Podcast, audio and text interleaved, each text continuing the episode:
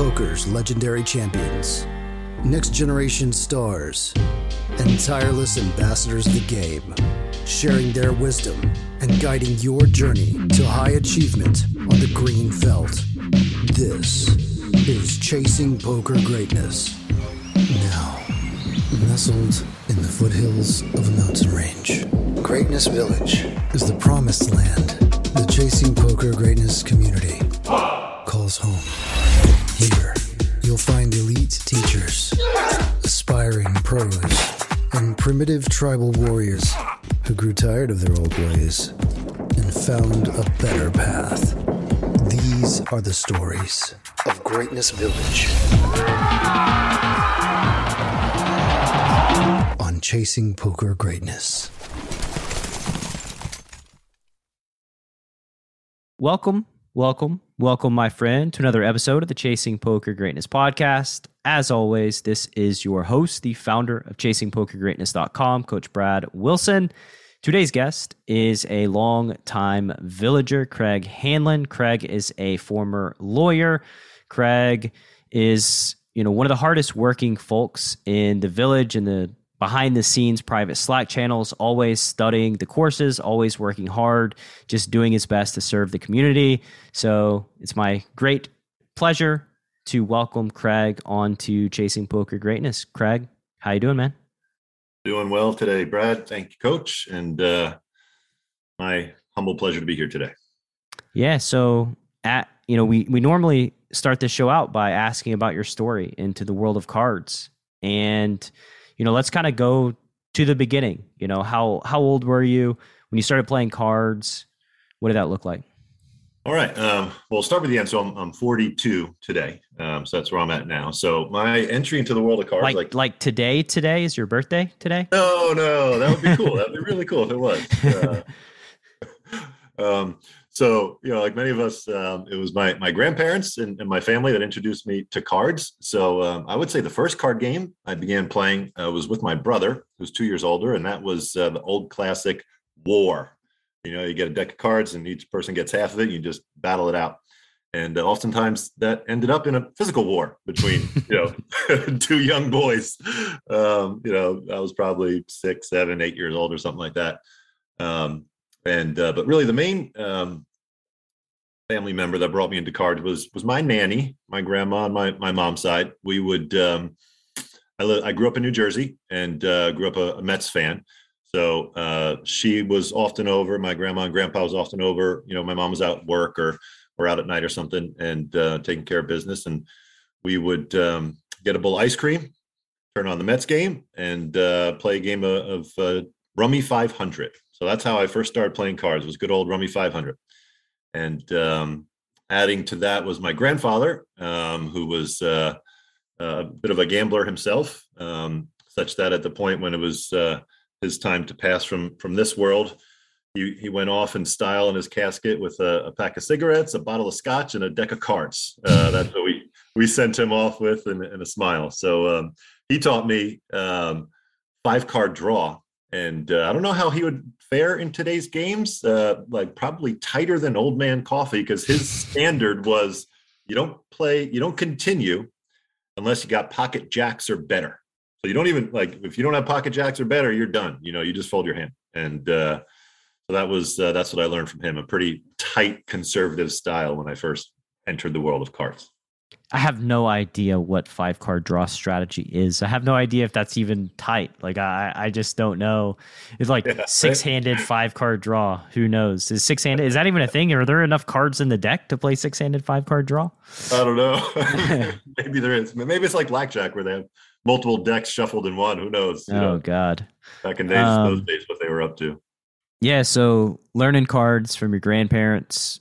And this is something I relate to because it's sort of the same path for me. Just recently, I spent the night with my grandparents for the first time in a couple of years because of pandemic and all that jazz. But me and my grandma played Rummy until 11:45 at night. And it was just great. It just felt like I was a kid again. It was just a very valuable experience, and something that, means a lot to me. So I understand the how grandparents influence us and how just passing the time, you know, maybe life wouldn't have been that way if in the world that we live in today, right? There's so many different things that can hold kids' attention that we really didn't have growing up. You know, it's just like, hey, let's play a game. Like you want to play some cards. Yeah. But as you got older, you know, I know that you eventually went into law. So tell me about, you know, going to school, becoming a lawyer. Why did that path resonate with you? So I was in college and I majored in psychology. I went to the University of Delaware and getting close. So I was probably in my junior year, maybe summer before senior year. You know, I started to think like, what am I going to do with this psychology degree? And I kind of had this instinct that, well, I don't want to be, you know, having some person come into my office, lay down a couch and tell me how you feel. You know, I just didn't see that as the way to go. I spent a lot of time doing different research labs with professors. So I was really interested in social psychology and like human behavior when we interact in groups. And, you know, I was wondering whether maybe I should go back for a master's and continue to work with these professors. But really that would just been kicking the can down the road because I wasn't really passionate about making that my career because I saw where that mostly led, which was in part something really enjoyable, you know, coming up and creating experiments to study human behavior and understand it better, which I'm really passionate about that part about it. But, you know, sitting around in an office and writing articles about the outcomes of that, I wasn't so much. There was also the statistical part of it, which I really enjoyed. So it was a great combination of two of my I guess, educational passions of math and psychology. But I just didn't see anything happening there. And just kind of so happened. So I made some friends right around that time in, I guess it was the beginning of my senior year. And one of these like new friends I made, she was talking about how she was planning on going to law school. And it was something that she had always planned on doing, becoming a lawyer. And so I started looking into law school. And the idea of law school was what really attracted me. The idea of more learning, more challenge. And I didn't have it in my gut at that point that I wanted to become a lawyer. I just developed this desire to go to law school and the challenge. And in part, again, similarly, the idea was I don't really have this committed desire for a certain long-term profession at this point. The other thing that was in my, you know, kind of Rolodex of options that ultimately boiled down to two options was go to law school and become a lawyer or go to culinary school and become a chef, because cooking was something I was always passionate about since I was a kid, despite the fact that my first experience in the kitchen was with making macaroni and cheese, you know, like the macaroni and cheese that we make like out of the box. And somehow I messed up the step where you drain the macaroni before you put that like cheesy powder in there. Yeah. So I end up putting all the cheesy powder in and then I drain it. And then I'm like, Ma, that tastes like cheese, you know? So despite that, you know, years later and lots of episodes on the Food Network, I really wanted to go to law school culinary school. And I had an uncle who had been in that field. So ultimately at the end of the day, I chose law school and that was the route that I went. And, you know, again, primarily motivated by this, you know, desire for the challenge and the opportunity to learn and kind of kick the can down the road a little bit of making a decision of, you know, what I'm going to do, because I didn't know what kind of law I wanted to practice at that point. Yeah. So I see the ingredients sort of shaping up, right? Psychology, statistics, challenge. It's pretty easy to see what that path eventually leads into and why, you know, poker resonates with you in the way that it does. But before we get there, let's talk about your path as a lawyer after college. You were kicking the can down the road and eventually you get down the road with the can. So what happened after that? So I guess for now we're talking about finish law school. And during law school, I realized that I did develop a really intense passion while in law school for wanting to be a litigator. And this came in large part from a professor I had during my first year of law school. And he described, you know, he was one of these begin with the end in mind type guys. And he says, okay, like, look, you guys are all here. It's like your first couple of weeks of law school. You know, you got 3 more years. Sorry to interrupt, but before you move on, like, what's the difference between like a litigator, other different types of practicing lawyers? Okay, so a litigator is one who primarily functions in a courtroom, with cases that are going to be going to court. I'll compare that to what I'll say is a transactional attorney, so someone who deals with, let's say, business deals and buying and selling, and mostly dealing with paperwork and that kind of thing. Whereas litigator is dealing with human clients, more face-to-face time in the courtroom, dealing with judges, the procedure of the courtroom and all that kind of stuff. And some of the stuff, you see on TV, that kind of thing, dealing with a jury and whatnot. And so I developed a passion for that in part because of the way this professor presented it. And he said, fast forward years from now, you finish law school and you've got a job. How do you want your night to go when you come home from work? And he's very dramatic, and he's standing up there in the front of the auditorium, of the classroom, and he pretends like he swings open the door. Honey, I'm home. Great. Tell me about your day, honey. Oh, it was great. We had this case and I had this witness on the stand and they said something, the judge pounded the gavel, objection. And then, the jury found in my client's favor. We won the case. And he was like all excited, and he says, so that could be what your day is like if you become a litigator. And he, kind of steps back and he comes forward. Or, honey, I'm home. Great, honey. Tell me about your day. It was fantastic. I took this pile of papers and I moved it over here. I took this pile of papers, I moved it over here. And I typed 72 words a minute for 8.5 hours. And now my fingers are going to fall off. It was like really easy for me to see, where he was trying to steer us. And it was very obvious to me what I was more interested in becoming a litigator. So that's what I sought to do. And coming out of law school, I started my career. So I was working in New York for the New York City Law Department, and I was working in the family court, and our function was to prosecute juvenile delinquents, which really resonated for me because I myself, as a teenager, was a juvenile delinquent and had gone down that path to some degree. And what'd you do? What was your delinquency? What does that look like as a kid? A little bit of everything. A lot of like kind of getting in trouble with, like little drinking and smoking pot and, cutting class and, the meet me after school behind the, grocery store for a fight, that kind of thing. And when you grow up in a small town like I did, the cops get to know who the troublemakers are pretty quickly. And so, mm-hmm. I was in that group. And gotcha. So that was, I thought, a really fun way both to pursue something I was passionate about being a litigator, and also kind of give back a little bit. I kind of recognized where, I thought I was going to recognize where, these kids were coming from, but very different environment. I grew up in a, small middle-class suburb in North Jersey, and I was working in Brooklyn, New York, dealing with juvenile delinquents there. So very different, demographic. So that's how I get, the can down the road and start my career as a lawyer. And how'd that go? Was it as fun punishing juveniles as you thought it would be? It was awful. It was absolutely terrible. I hated it from day two, and day one was fun and fresh and exciting, but by the time day two, it was terrible. So fortunately, I was in a situation where after 2 years, you can ask for like a transfer to a different division. So I was really fortunate. I did very well. I was very good at what I did, and part of why I was good at what I did is I loved the preparation part. Why'd you hate it? What I really hated most was like the courtroom antics of the people that were involved. It just felt like, just didn't feel professional. It just felt like kangaroo court. It was like the term people would toss around, like a kangaroo court. It's just like a big chaotic mess. People didn't take things seriously.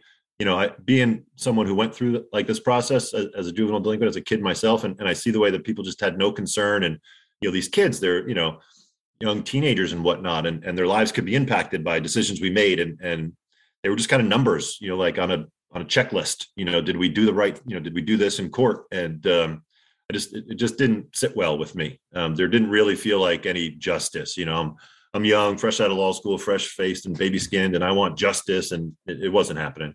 I can remember one particular episode. So I was doing a trial, and there was, some like drugs involved. And so the detective was on the stand, and I'm asking questions, and I, peer over at the side, through the kind of corner of my eyes. And based on where I was standing and the configuration of the courtroom and the judge's desk, I can see the judge shopping for dresses online. like while this is happening. And, you know, this kid is, you know, potentially going to go to some juvenile facility. And here's a detective, you know, New York City police detective who's taking time out to come to this little courtroom.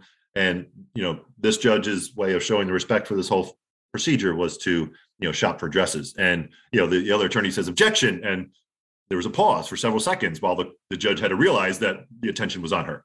You know, so that was the kind of thing that just didn't really sit well with me, and ultimately got out of that mess. Gotcha. All right. So 2 years pass by, you get out. What's next?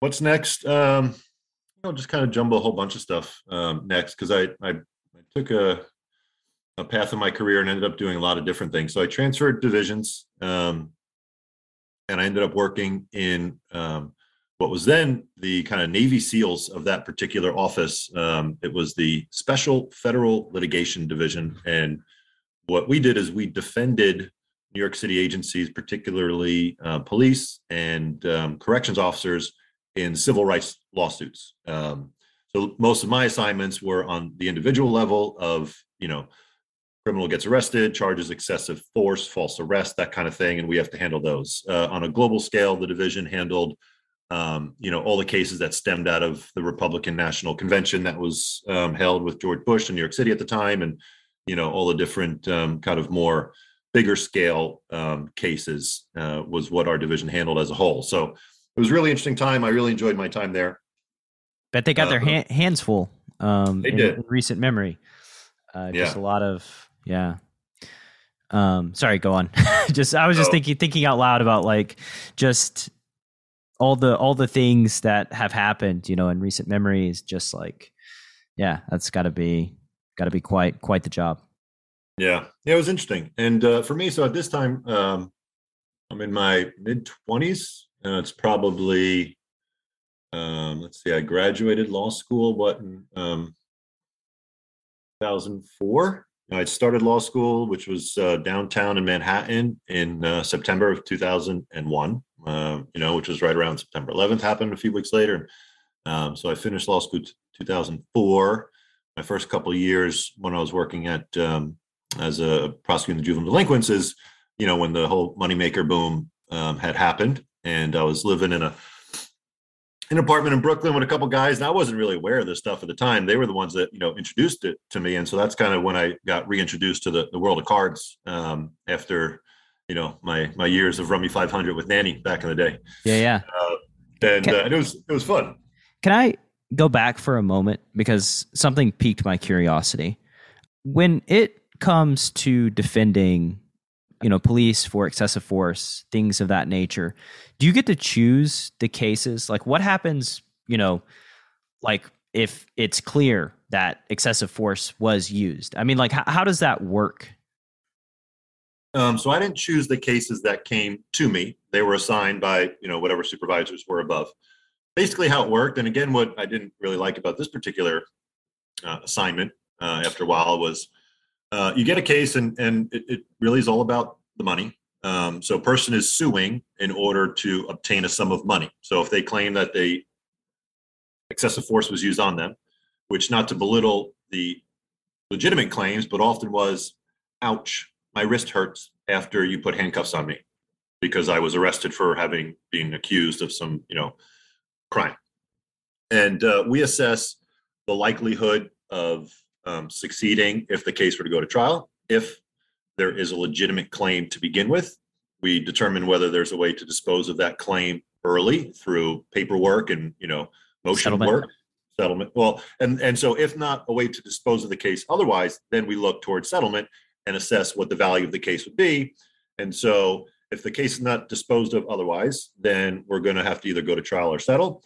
And so what would be our exposure if we had to go to trial, not only in what we would pay out, as I'm representing the city of New York at the time. So that's my client. I have to consider the taxpayers and the cost upon the city to pay out on this claim, and the cost in theory of going that route, and then come up with a number significantly less than that, but worthy for the plaintiff in order to accept to resolve it. And to simplify things, it became a game. You know, the attorneys that represented a lot of the people who came with these lawsuits were the same attorneys over and over and over and over and over again. And, you know, a lot of them had these very awkward relationships with criminal enterprises, so to say. So yeah, it just felt gross. What you're saying is, like, there are people who specialize in representing folks who are suing the city or the state for, like, excessive force, for example. Yeah. And, my job was, okay, this guy gets $15,000, this criminal gets $15,000 because, he can show a bruise on his wrist, from handcuffs. And, this guy gets 20 and this guy gets 12 and this guy gets 17. And, the attorney gets a third of that and the, criminal gets 2/3 of that. And, after a while, it's just kind of gross. It's not what I envisioned I was going to be accomplishing as a lawyer. And, yeah. Well, I mean, it makes sense, right? Like, just thinking about all the incentives in play and stuff, I think that, like, it makes logical sense. And yeah, it feels a little gross, just sort of all around feels a little gross. So what next? What happened after after you get tired of the elite unit Navy SEALs after juveniles?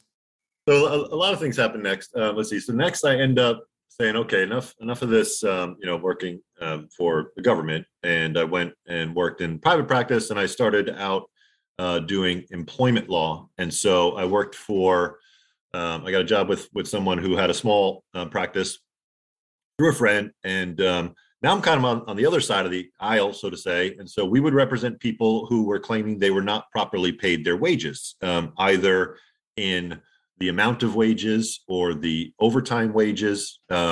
We also did a lot of work with labor unions and helping people who had some, so these would be individuals who worked for city agencies and they were part of a union, and there was very structured process for being disciplined if you did something wrong at work, showing up late or a drug test that you failed or something. And our goal ultimately for those people was to save them their job and negotiate some resolution of punishment, suspension, loss in pay for some period of time in exchange for keeping their job so that they can continue to work and take care of their families.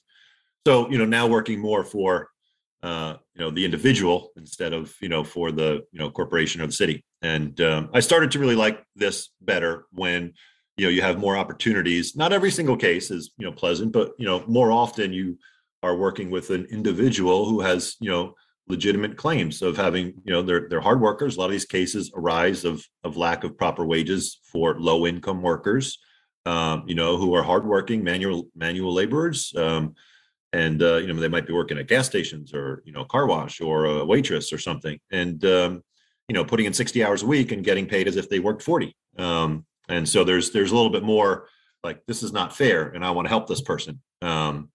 And it was also just the way that the law was set up was interesting to learn and navigate and apply.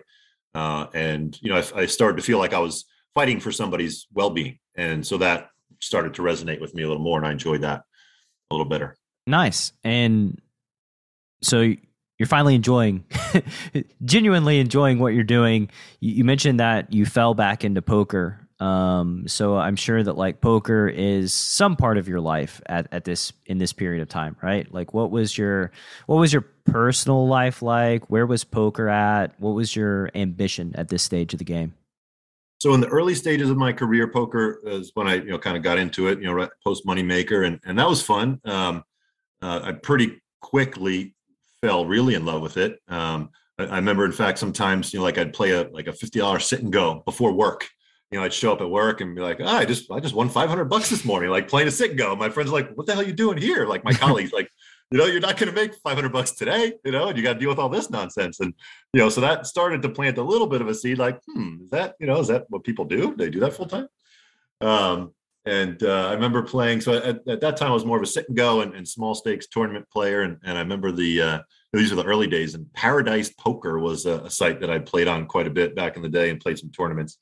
So that's where that was. And I think Party Poker was there too. And so this is, I don't recall. So remind me, like, what was the year and the date of Black Friday? April 15th, 2011. 11. Okay. So I'm playing poker in the early 2000s, 2004, 5, 6, 7, 8.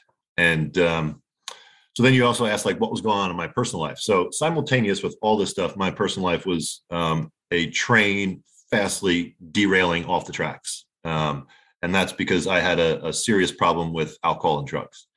and what is really well. So, and part of this story is that relates to my juvenile delinquency. And so when I was 16 years old, I had gone to a long-term treatment center for 9 months and, you know, came out and was sober and, you know, everything was great.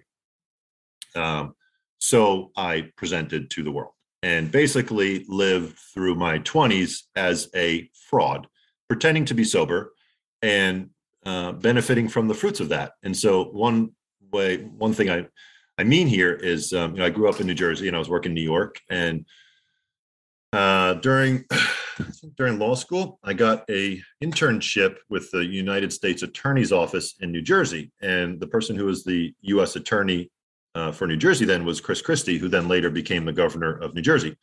And so, like, through a connection, I got that position, and then later was connected with him when he became the governor of New Jersey, because he was on the board of directors of this treatment center I went to when I was a teenager.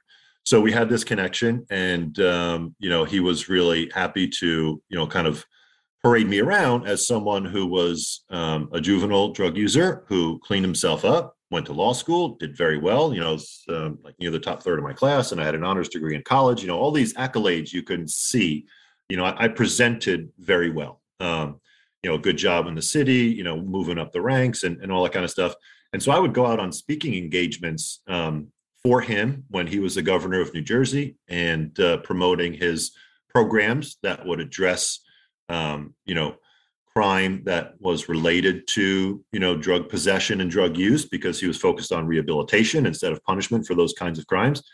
And yet all the time, basically, I was just living a lie, and my personal life was a disaster. And so how did it feel going to give these speeches, knowing that, you know, what you're about to say is just not true?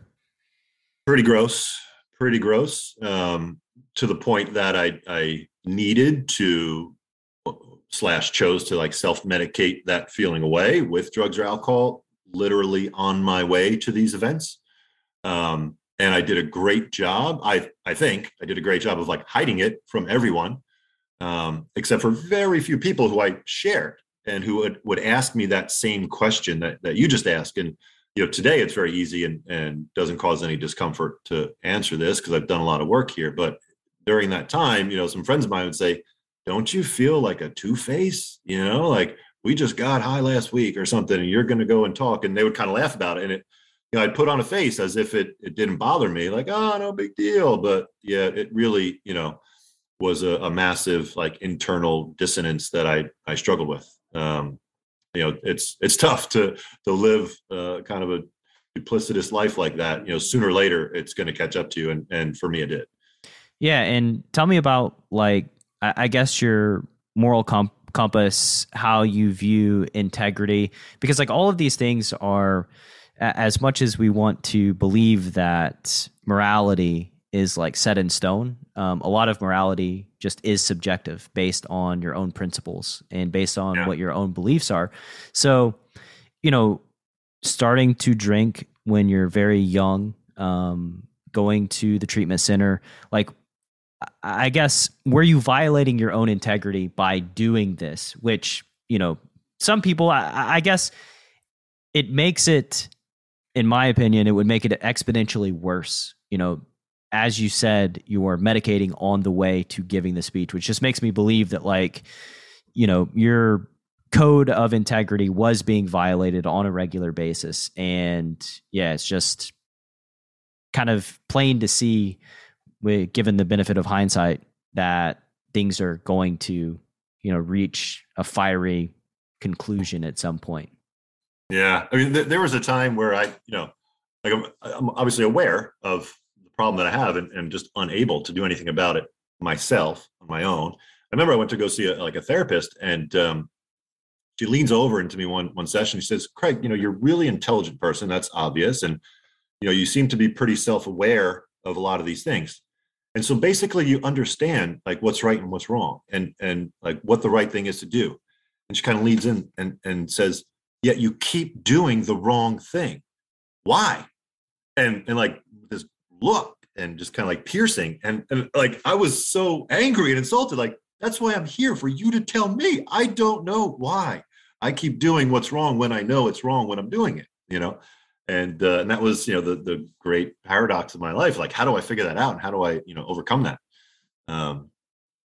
So yeah, it was really difficult, you know, to live that way for too many years. And yeah, so it ultimately did, you know, come into a fiery conclusion. Fast forward, you know, several years to what, you know, became the end of my career as an attorney. So now, after doing some employment law, I end up working in the family and divorce area. So I was representing a gentleman in a divorce case. So let me add this too. So each of these stops along the road. So the city agency where I was working, defending the police, you know, in the civil rights unit, my next job, you know, working for this guy in a small firm, they all ended with me getting fired because of my behavior, my choices, my attitude. Can you give me an example of like a fireable offense? Can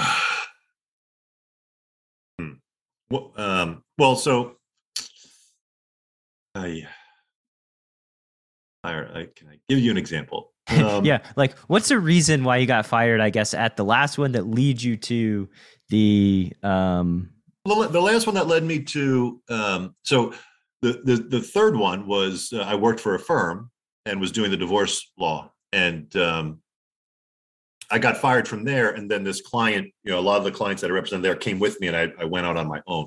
You know, I got fired from there because they just had enough of me, of every day calling in late, calling in, not showing up, you know, kind of just essentially doing everything my own way and saying, screw you. Like they even so kindly brought me in one day and say, Craig, like, we're really concerned about you, that you might be doing drugs or having a problem. Like, some of the staff here is saying that your attitude, you're starting to get really sharp and snippy with them and things like that.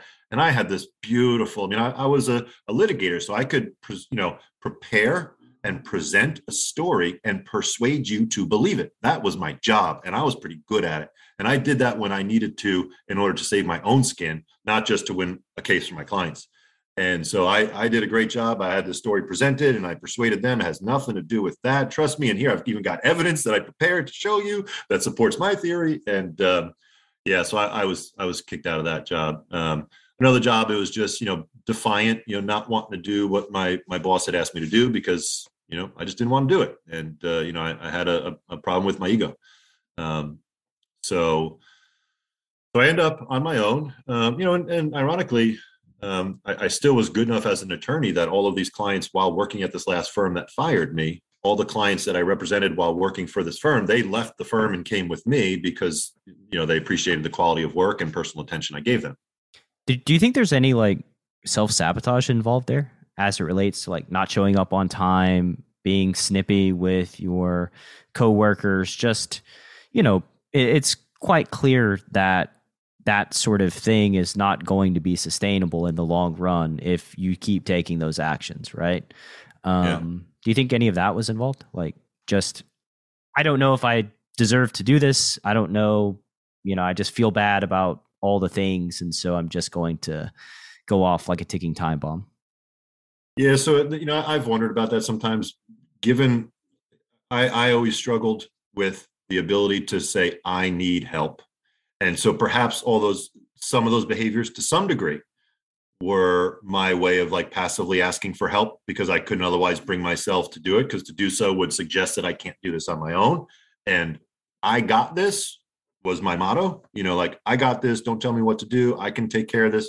So, perhaps, but also it's just an overwhelming unmanageability of my own life, you know, and you know, kind of fast forward for a second, I got sober through a 12-step program, and, you know, the early steps, you know, suggest you know, recognize that you were powerless over these substances and your life was unmanageable. And so, you know, all these behaviors at the time were just signs of my life being unmanageable, not being able to get myself to work on time, you know, those kind of things. Sure. You know. In a world where a fish dog bets the flop and you don't know what to do, one man, Coach Brad Wilson, has a surefire plan to neutralize flop leads.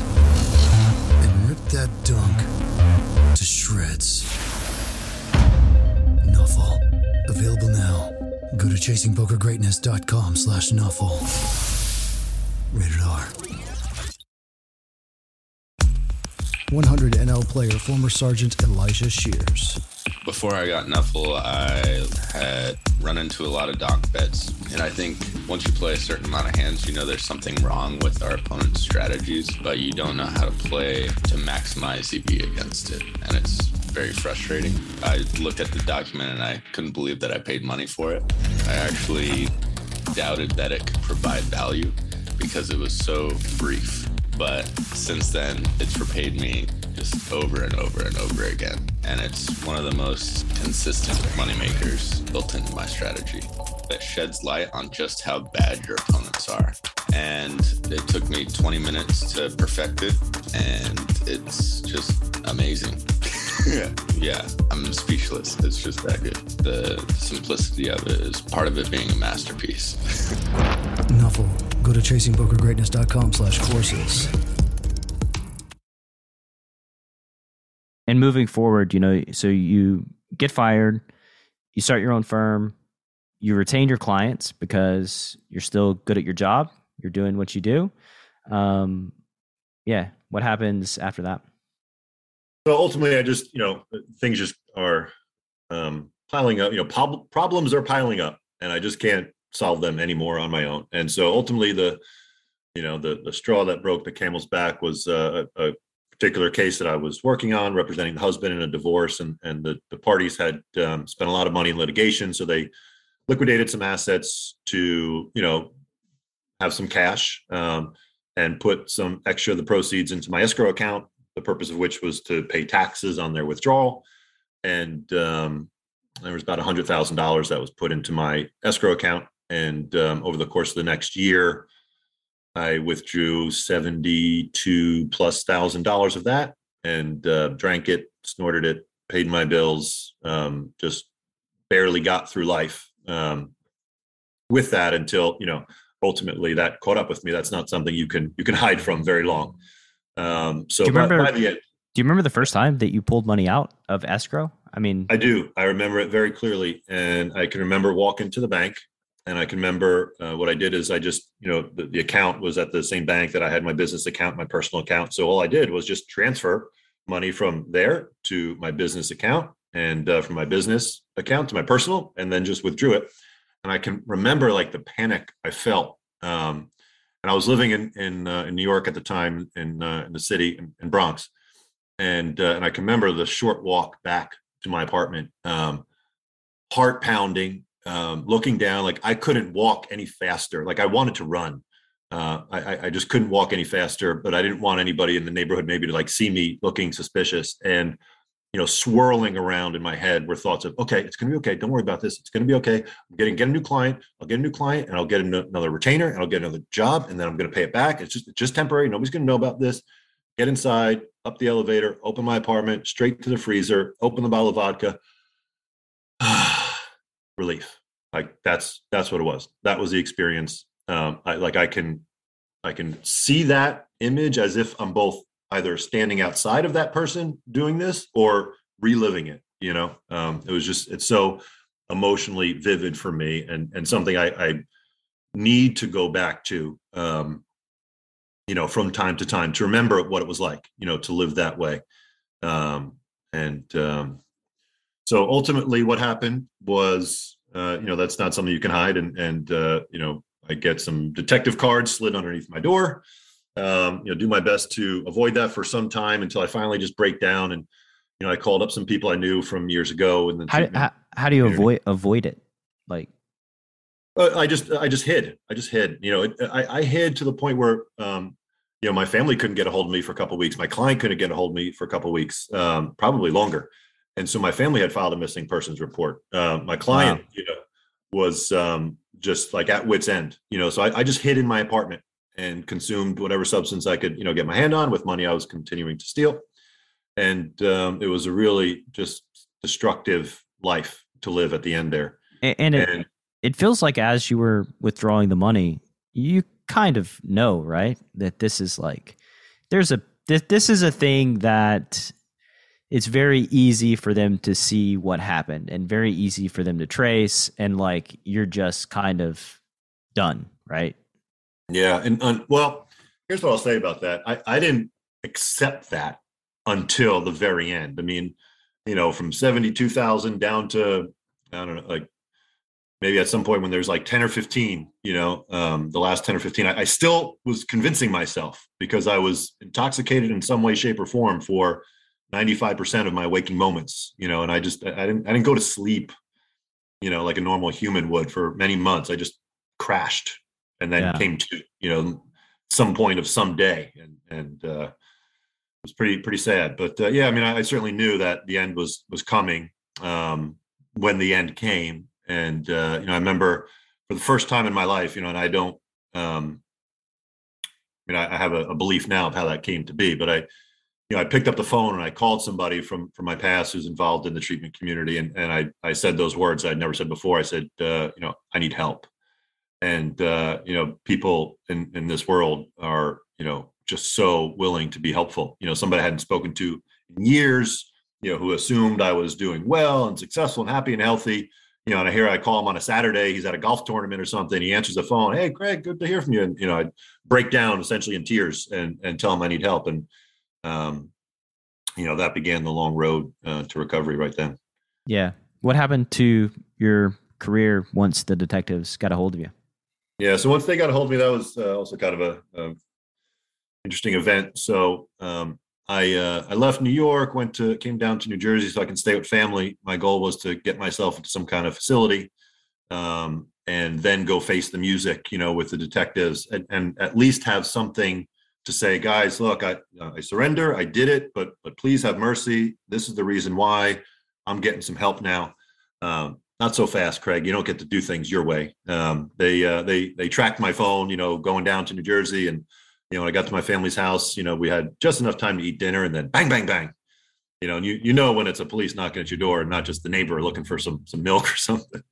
So you know, they took me away, and I spent a couple of days in a local jail holding, and then went up to New York, and you know, fortunately I was released, you know, so altogether it was like 9 days, but that's, you know, 9 days living in a jail cell of some shape or form is you know, experience I'll certainly never forget. Yeah. What were you thinking and feeling those 9 days sort of in your middle purgatory, just like just waiting for the axe to kind of drop?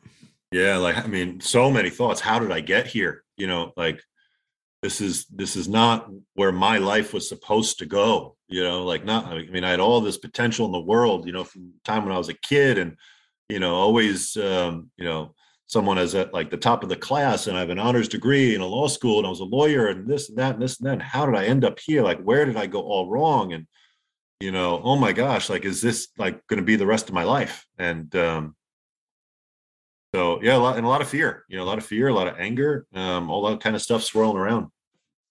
And, you know, fortunately I was given an opportunity, you know, because I'm not someone who had a criminal background, you know, and, you know, I guess because of the nature of the offense is not, you know, violent or anything. It was, you know, theft of, you know, of a large amount of money.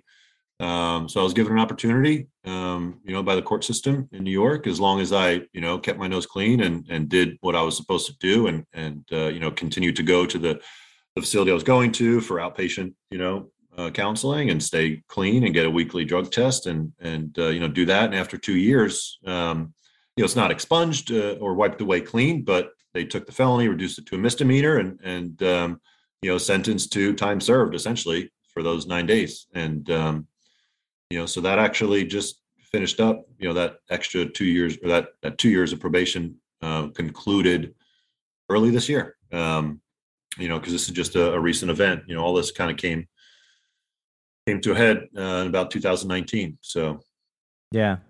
What happened when your client found out about the money in escrow?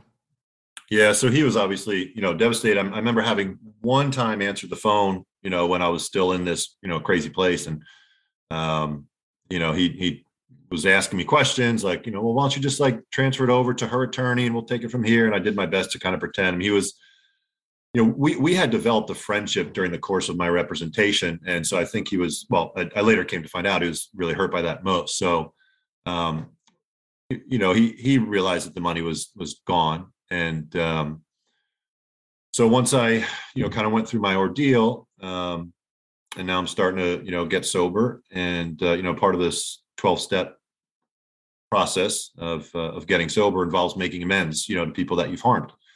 And obviously he's on the top of my list. And so I reached out to him, and there's not much to say, you know, or do. It's, you know, just to recognize in this particular instance for me and him, you know, take responsibility for what I did.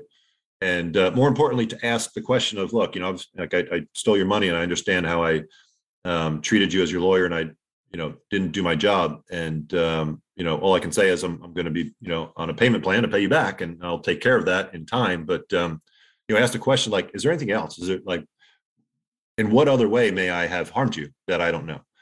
And he was very honest, and he said straightforward, he says, you know, the money's one thing, but, you know, I considered you a friend, you were my lawyer, and during the time that I needed you most, when the case was at its like crescendo, you disappeared and you abandoned me, and you left me helpless. And that's what really hurt the most. And that hurt me more than knowing that I had to pay back, you know, $35,000. You know, I figured, you know, I can do something over the next, you know, several years and pay that back, but how do I, you know, earn that back? And, you know, what he said next is really what changed for me, like changed my life. It really helped me moving forward in sobriety. He had apparently done his work. He had done his homework on, you know, what it's like for someone who's an alcoholic or a drug addict and going through 12 steps. And he had seen a movie and understood the process of amends. But what he said next was, he said, so, you know, Craig, I just want to let you know, I forgive you. And I was like in tears immediately. I mean, I couldn't imagine, like, here's a man that I stole from him, abandoned him, like what he just told me. And he was willing to forgive. And that just showed me, you know, like the power of, you know, human relationships and being able to forgive somebody.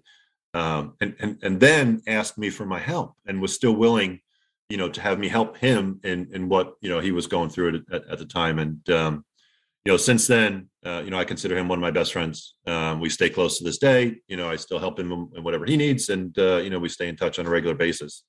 And like, I'm truly grateful for his forgiveness and his willingness to, you know, treat me like a human. He was one of the first ones that showed me that I can still earn that back, and, you know, grateful for his friendship today.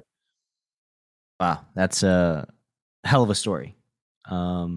A lot to digest.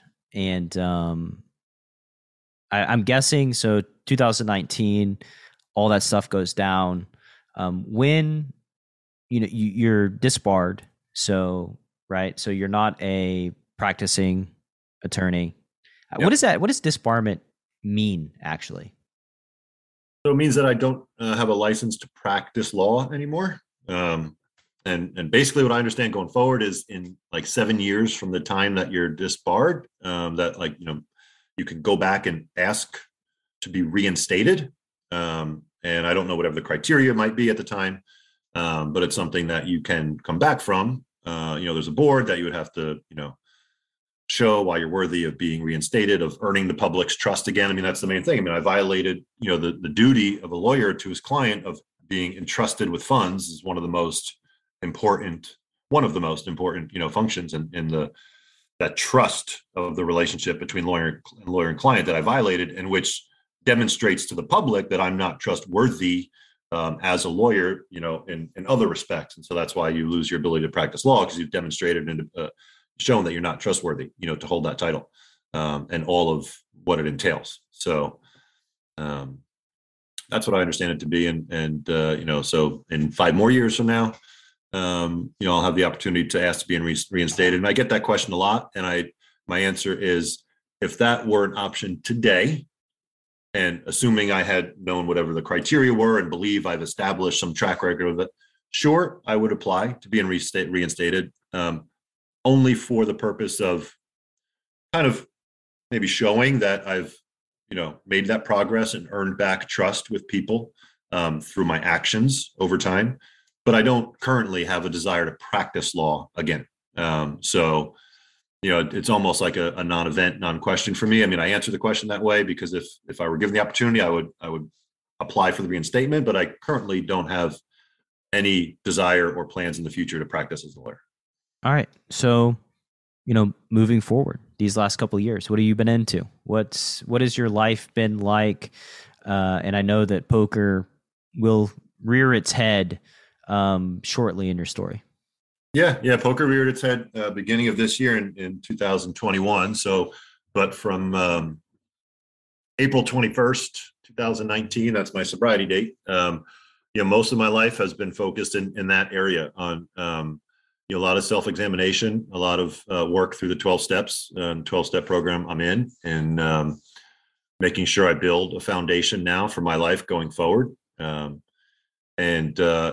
Part of what that entails, not only just making amends to the people that I've harmed, but then rebuilding relationships, especially with family, with friends, with former colleagues. And, most importantly, with my son. I have a 10-year-old son who is the most important person in my life. And most of what my life is geared to these days is being a good person so that, it's kind of like my two favorite words, so that I can be the best father that I can be. And I have a great template in that, my father, and I've said to him a few times, if I can be half the father my dad was to me, that would be twice the father I ever thought I could be. I think that's how it makes sense to me.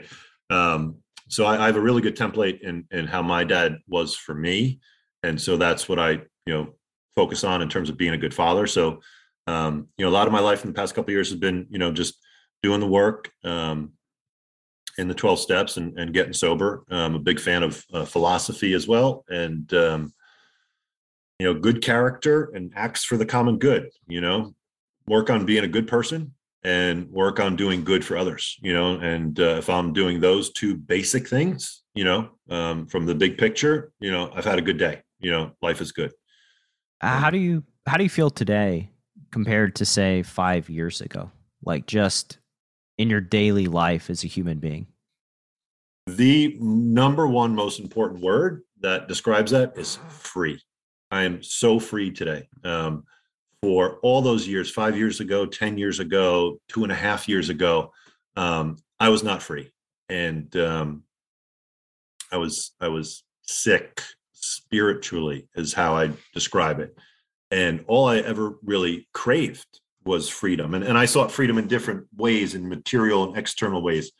And so I use some of the sayings from 12-step, kind of jargon to make it easy for people to understand. And one of these phrases is, that we've recovered from this hopeless state of mind and body. And I was utterly hopeless for so many years. I had no hope that my life was ever going to get better or reach these levels that I previously thought I was going to reach when I was back in my teens and 20s. And, the whole world was an oyster for Craig Hanlon. And, that clam shut up pretty fast. But today I feel free. Life is light. I have meaningful purpose today. I have long-term meaningful goals to work towards. I have relationships that matter that I can contribute to.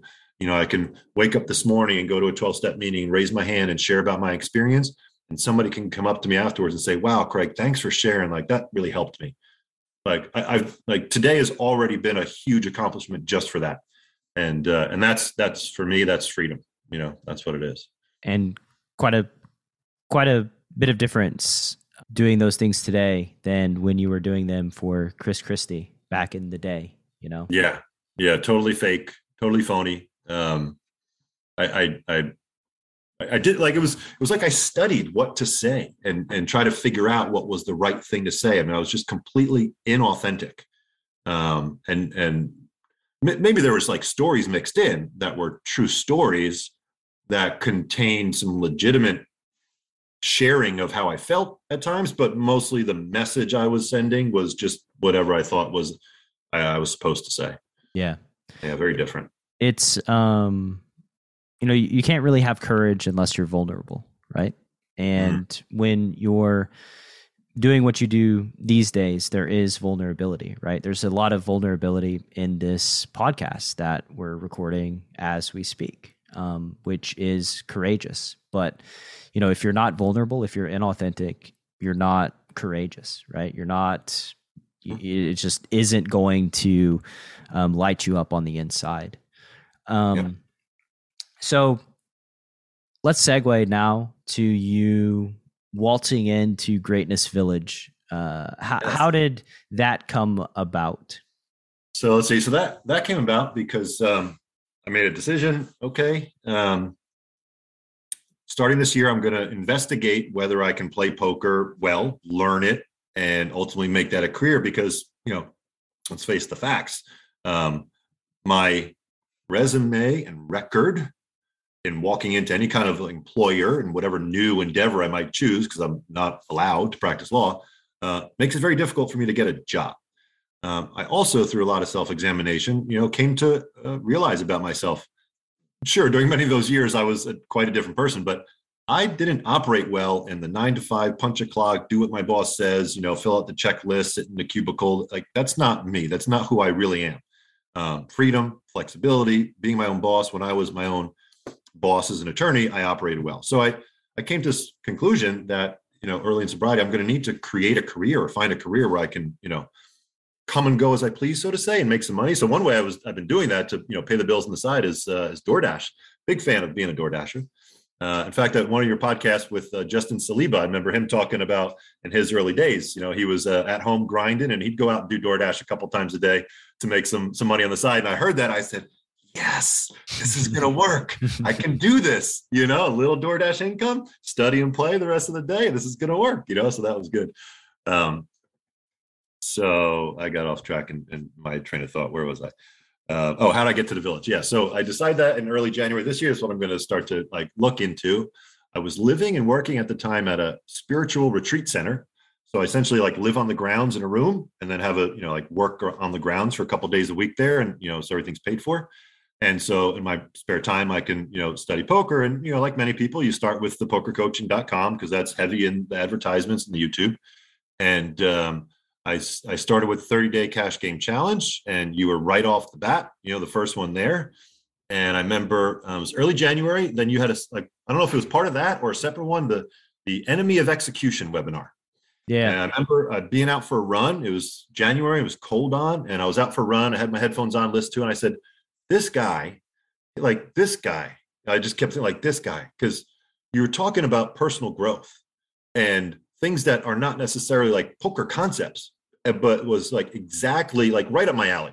That's what I was into, And so I said, okay, I got to find this guy. And so I, find your podcast, start listening to it. Was completely seduced by the advertisement for Nuffle, just the way it's set up. I mean, when a fish dunks the flop, one man, Coach Brad Wilson. I was I don't know what to do when this happens. I gotta get that. So brilliant advertising with that course, let me say. And that was all Renee, by the way. I take no credit. Oh, that was all Renee. I threw out a challenge in the village right before I went to sleep, and I was hey. $100 CPG credit for whoever can give me the best audio testimonial, and went to sleep, woke up, and that was there. And I was okay, I guess you win. Is that Renee's voice? It is. Yeah. Oh, that's awesome. I'm so jealous because there was a time, when I was doing work as a lawyer that I, was thinking gee, I don't know if I'm gonna do this forever. What else could I do? And doing voiceover work was something I always thought about. I mean, if I had a nickel for every time a client came in and said, oh, do you do radio, man? You've got radio voice. And I've always thought about doing voiceover. And when I heard the Nuffle voiceover, I was man, that guy is good. I wish I was that guy. He's got a good voice. So shout out to Renee. Awesome. So that's what originally got me, to find you and the podcast. And it wasn't for a couple months, I don't think, until I came into Greatness Village. Maybe, might've been you had I was saving up money to buy Nuffle. And then I saw something with the neural promotion for free and, get into Greatness Village, get the email. And so that's kind of how it started. And, basically I think by July, so I think July 1st is when I started with boot camp. And, I was just talking with one of the other guys with David from the village that we have a study group now weekly last night. And, when I look at my database from when I first started, beginning of January until July, I don't know, barely a little bit above break even, couple BBs per 100. And from the day one of boot camp until now, you know, that graph looks totally different, you know, such an improved win rate, and just a totally different thought process of, you know, what poker is and how to approach the game and strategically, and how much our mental game matters, all of these things, as a result of coming into the village. So, you know, I never take credit, like absolute credit for these things. You know, you're exceptionally hard worker. Like you said, you study the material, you learn it. Yeah, you just have done a lot of work, and, you know, that has translated into improving your poker game. And like, really, for the listener, immerse yourself into it and try hard, right? It's going to be hard. It is not easy. It is not an easy path. But when you just invest yourself fully into the process, inevitably you get better. And that's just the way that it works. There's no like quick and easy fix to being a profitable, winning poker player. It requires a lot of blood, sweat, and tears. Even when you have strats in front of you, it still requires blood, sweat, and tears into learning them, integrating them, and then executing them in real time. You know, you mentioned the Enemy of Execution webinar that I did, and that was, you know, it was about the emotional game of poker and how we are emotional creatures and how those emotions do manifest in our poker sessions, whether we want them to or don't want them to. They do manifest, they do influence us. So it's something to be aware of. So yeah, man, it's been really great seeing your growth and the passion that you have for playing poker and improving. You know, you mentioned David, you all throw up those private study sessions in the, you know, Fish in a Barrel, Feeding Frenzy combo channel, in boot camp, in Nuffle, like just everywhere. Y'all are getting after it. And I have no doubt, you know, David's going to be on the program within the next month or so. I just have no doubt that you guys keep putting in the work. That's the results just come. It's inevitable. So, you know, you found your way into the village in July. Everything kind of blends together for me, by the way. Like this whole last couple of years, it's like just it all blends together. Feels like you've been in there. Yeah, it feels like you've been in there longer than 5 months. You know, maybe just because of how often I see you. Around. I might have started in, like, you know, popping in there before that, but I'm just, you know, July 1st is a kind of data or like a point in time for me where things, you know, can visibly see improvement. But yeah, I think I was present in the village and, you know, chit chatting and, you know, a few months prior to that, probably, because I, you know, I came upon that webinar in January, and, you know, probably was shortly after that I, you know, found the village. So tell me, what does your goal look like now? Like, what is your ambition in the poker space moving forward from, you know, today into the future?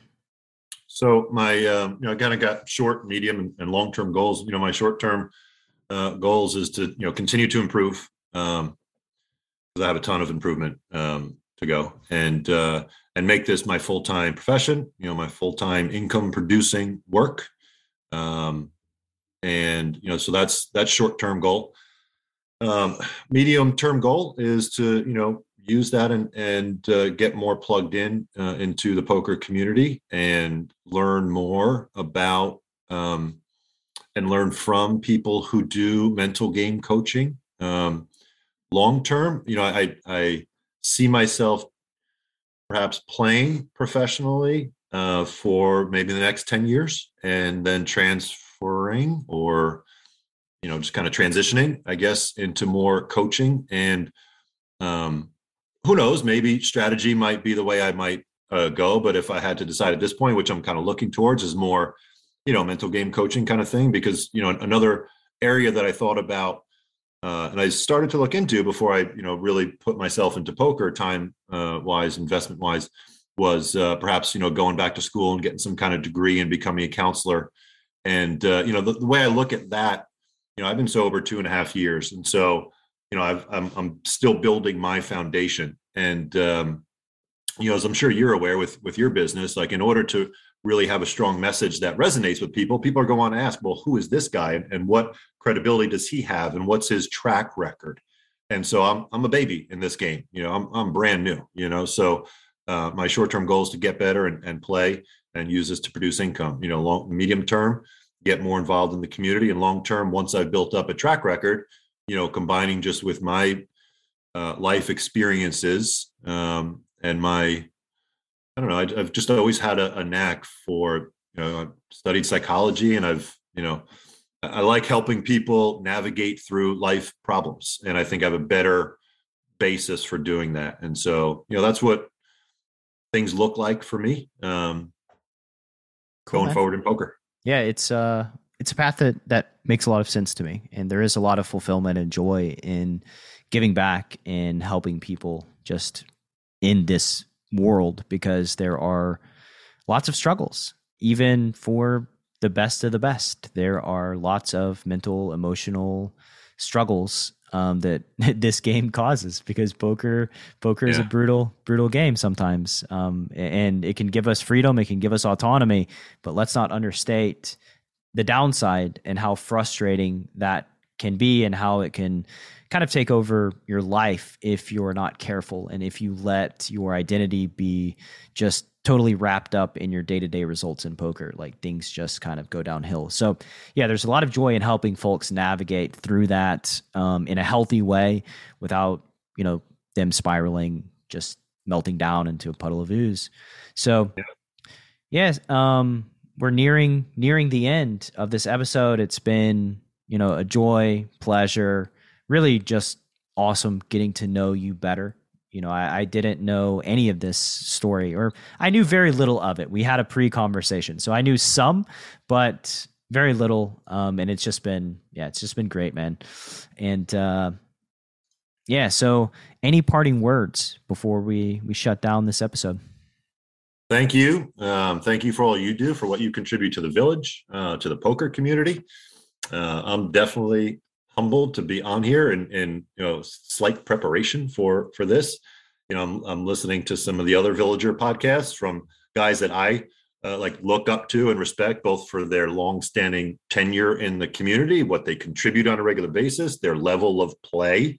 You know, like guys like Danny and Darren, I was listening to their podcast the last few days, reached out to them, and here I am. And, you know, it's almost like, wow, how do I, you know, fit in here? So I'm just really humbled to be able to be here today and want to thank you for everything you do for all of us here.